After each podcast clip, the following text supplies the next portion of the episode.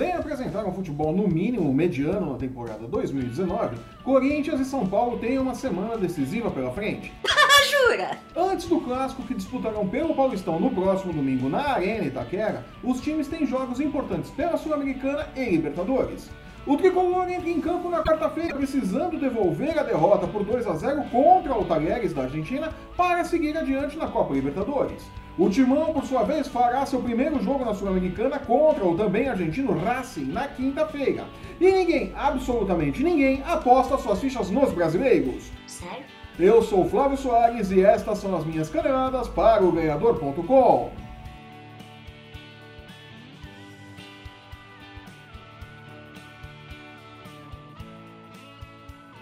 será uma semana complicada para corintianos e são paulinos, mas para são paulinos que seguem fritando André Jardine em fogo alto após os péssimos resultados apresentados pela equipe até aqui.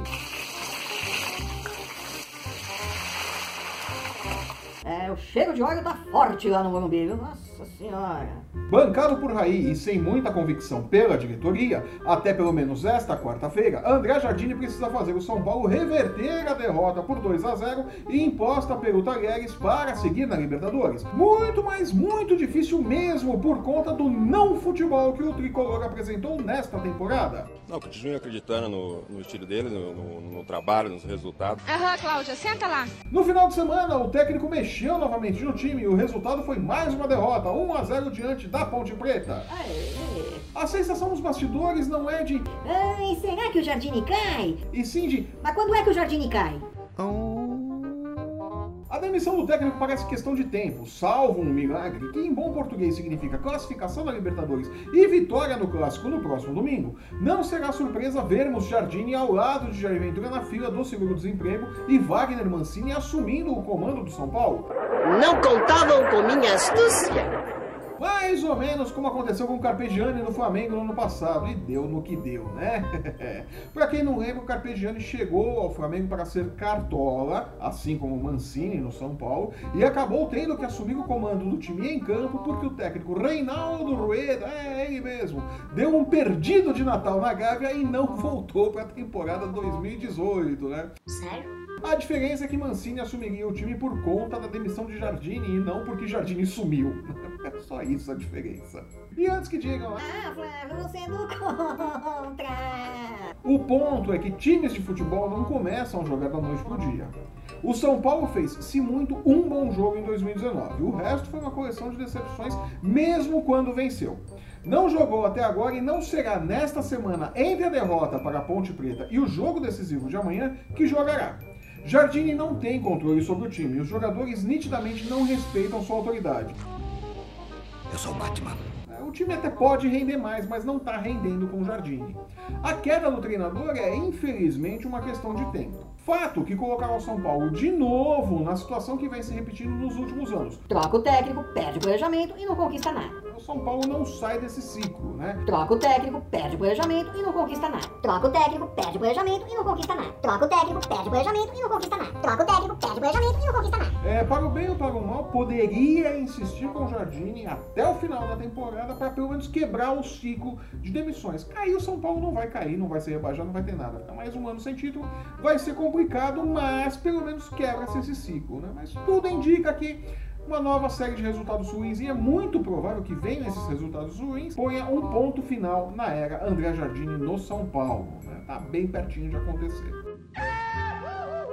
Claro que o amadorismo da cartolagem do tricolor será de novo o grande culpado por mais uma temporada perdida pelo São Paulo. Né? Não dá para jogar tudo nas costas do Jardine, não. A cartolagem lá do Morumbi tem grande parcela de culpa nisso daí. Né? You can't handle the truth. Passando para o outro lado do clássico do final de semana no Paulistão, o Corinthians do Messias Fábio Carilli segue patinando e a paciência de parte da torcida vai chegando ao fim. Tá legal, já chega. Desonra, desonra pra toda a sua família. Pode anotar aí. Desonra pra tu. Carilli foi chamado de mercenário por alguns torcedores após a derrota do Timão por 1 a 0 contra o Novo Horizontino no último domingo, né?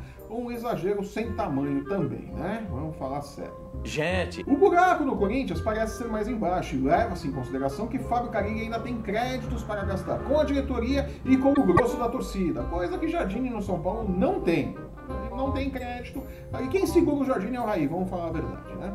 Não, continuo acreditando no, no estilo dele, no, no, no trabalho, nos resultados. Voltando para o Corinthians, começando pela defesa, que inexplicavelmente tem como titulares Manuel e Henrique e não se encontra por cima, por baixo, pelos lados e muito menos nos grupos do WhatsApp. Que beleza! Até chegar a um meio-campo coalhado de volantes e de atletas que jogam fora de posição, desempenhando funções a que não estão acostumados. O Timão 2019 está longe de ser o time que Carilli fez brilhar em 2017, com muito menos, diga-se de passagem, né?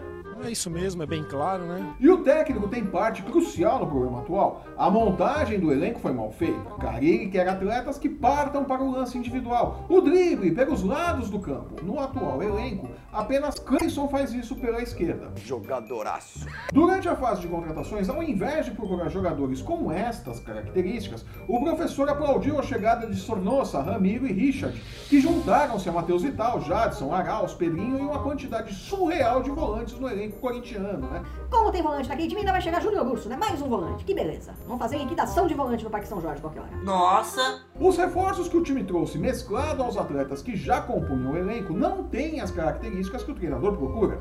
E aí está o coração do problema. Carilli se mostra, até aqui, incapaz de abrir mão de um modelo de jogo e adaptar seus conceitos ao elenco que possui. E insiste em querer Matheus Vital, Pedrinho e Sornosa jogando abertos pelas pontas, ao invés de explorar seus talentos onde podem render mais e montar um time ao redor das características de seus melhores atletas. né? Ele não pega o que ele tem de bom e monta o time ao redor. Não, ele tem uma fórmula de jogo e encaixa as peças nessa fórmula do jeito que der. Não, não tá funcionando, tá na hora de mudar isso. Tomemos o exemplo de Wagner Love, um atleta em reta final de carreira, não vamos nos esquecer, né? Que antes de chegar era celebrado por Carilli como um cara que pode ser centroavante, meia ou jogar aberto, fazendo a função que Romero fazia, por exemplo. É isso mesmo, é bem claro, né? A realidade dos jogos que o Love fez em seu retorno deixou claro que não é bem assim. Se aberto na ponta, ele não é agudo como o professor espera. Como centroavante, ele tem a competição dura de Gustavo, única boa notícia do Timão em 2019, cortesia de Rogério Ceni, o homem e o mito, o técnico do Fortaleza. Rogério Senna é chato pra por isso. Como meia, Love não rende. Enfim, um jogador que não se encaixa no modelo de jogo de Carilli e que escancara os problemas do Corinthians 2019. Conceito e peças não se encaixam, não conversam. Aí fica difícil. A necessidade de insistir em um único modelo de jogo é tão grande, mas tão grande, que Romero, que treinava a parte porque não queria renovar o contrato, voltou à mesa de negociações para resolver o problema de Carilli na ponta direita e tentar consertar o balanço defensivo do time. Diz é o mortal que precisa da minha proteção, grande ancestral. E vamos concordar que no momento em que um atleta apenas útil e muito esforçado como o Romero é a solução para consertar um time, a coisa toda tá muito pior do que se imagina, né? Vamos falar sério, né? Quando o Romero vira realmente uma solução, a coisa tá feia. Jogadoraço. O resultado do jogo desta quinta-feira contra o Racing dirá muito sobre o que se pode esperar pela temporada 2019 do Timão e como ficará o novo contrato de Romero.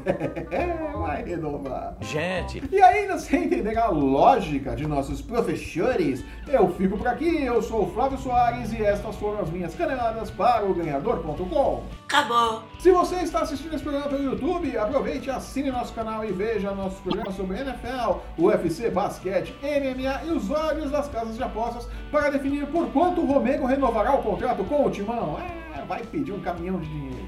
Glória a Deus. No post que acompanha este vídeo, você encontra os links para seguir o ganhador no Facebook, no Instagram e no Twitter. Acesse o ganhador.com e não perca nossas dicas e palpites para os jogos da rodada nas principais competições esportivas do mundo.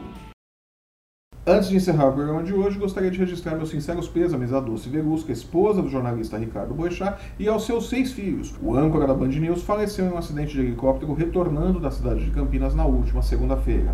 Estendo também meus pêsames à família do piloto Ronaldo Quattrucci, que também foi vitimado no acidente. Eu volto na próxima sexta-feira comentando a rodada do meio de semana dos clubes brasileiros. Até lá! Tchau!